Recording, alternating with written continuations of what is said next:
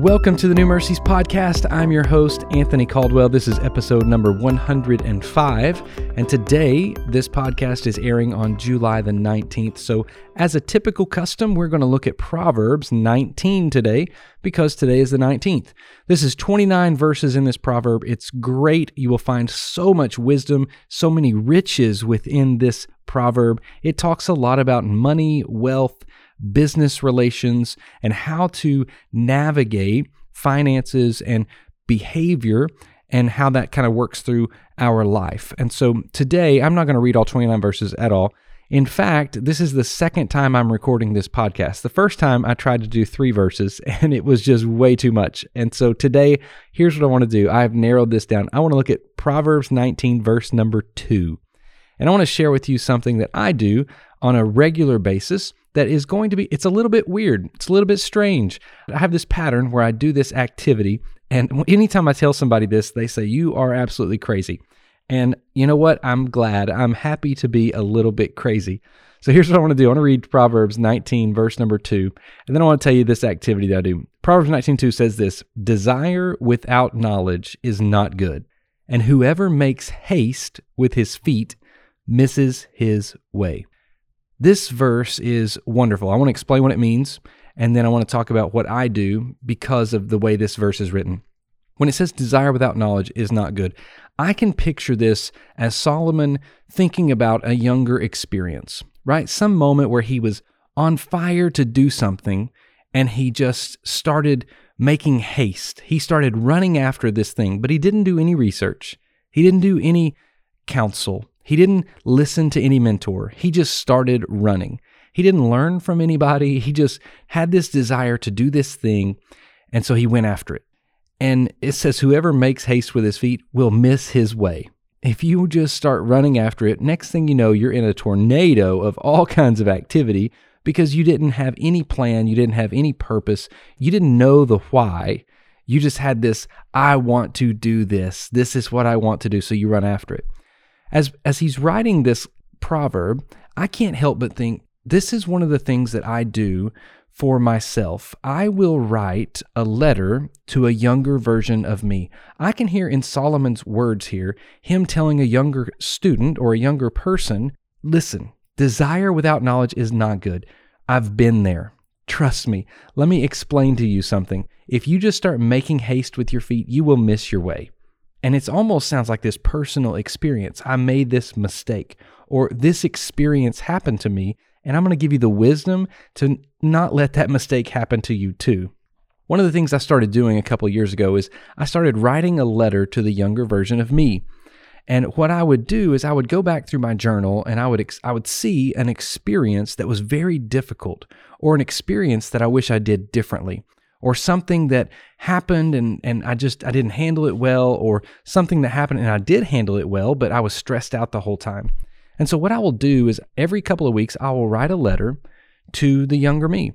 And it does two things. Number 1, it gives me the confidence to share my wisdom and my life experience in a healthy way to someone that's younger than me.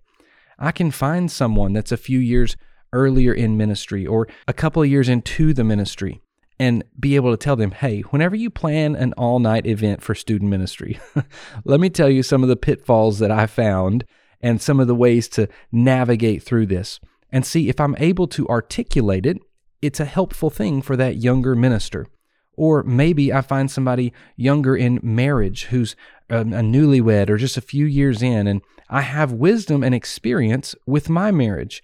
And so what I've done is I've written a letter to the younger version of me. Hey, Anthony, whenever you were in year seven of your marriage, it was a difficult year. And the reason was because of these outside circumstances. But one thing you did was you consistently took care of your of your family. You consistently loved your wife. You still went on date nights. And even though it was hard, even though financially you couldn't afford the big extravagant trips or the big gifts that you wanted so badly to to give your wife. Don't feel guilty. You still did the right things in the right moments.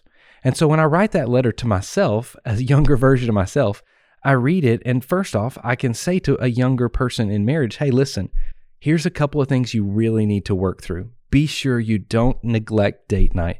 Be sure you don't neglect time that you can spend with one another. Don't worry about the big gifts. Don't worry about the big trips. It's okay. It's just a season. It will last. But one thing that you need to do to make sure that there's more seasons is pour into this part of your marriage. And I know that from experience because I've seen it. And I'm I'm through that season. I'm through season number 7 or year number 7. And so it helps me to be able to mentor someone else. It also helps me and it's therapeutic for me to see it's going to be okay. So when I look back and I write a letter to the younger version of me and I say, listen, you were stressed out in this year. you had a lot of things going on. Financially, was difficult, and your leadership around you was difficult, and the people around you were difficult, and this situation was really, really hard. But I promise it's going to be okay. You're going to make it through. And not only you're going to make it through, you're going to grow and you're going to learn.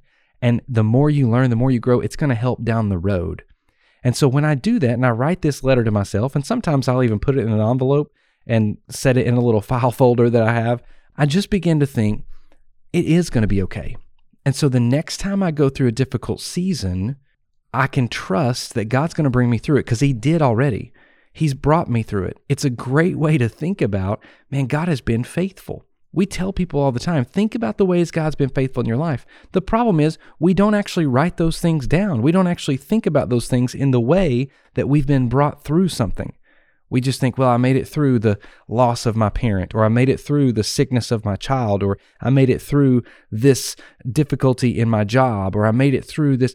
We, we don't actually think about how we made it through, or what specifically we made it through, or what God did to bring us through. So today, maybe you just need to write a letter to the younger version of you. And maybe that's not for you. It's not for everybody. Like I said, it's weird. Most people that I tell I do this, they're like, that sounds great and all and very artistic, but it's not for me. If it's not for you, that's okay. Just know this desire without knowledge is not good. Trust me, I've been there. And whoever makes haste with his feet misses his way.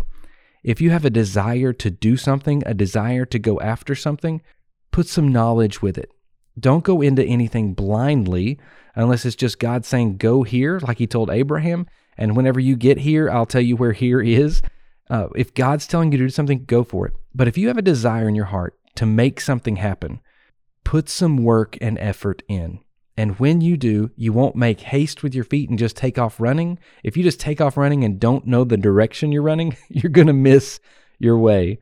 So today, maybe you just need to hear that. Maybe you need to write a letter to yourself. I'm not sure what you need to do today. Maybe you need to find somebody younger than you that hasn't had the life experience and give them a little bit of wisdom today.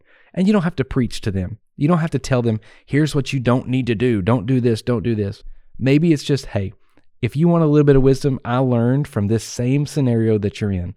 I went through this year of marriage was difficult. This year of my kids' education was difficult. And here's how we walked through it. Here's how we got through it. Did we do it perfectly? No, of course not. Here's a couple things that I'd love to have changed, and some things that maybe you can learn from and, and grow in yourself. That is so helpful to the next generation. The next generation needs your voice. So maybe it takes you writing a letter to the younger version of you. Whatever it takes, pour into the next generation.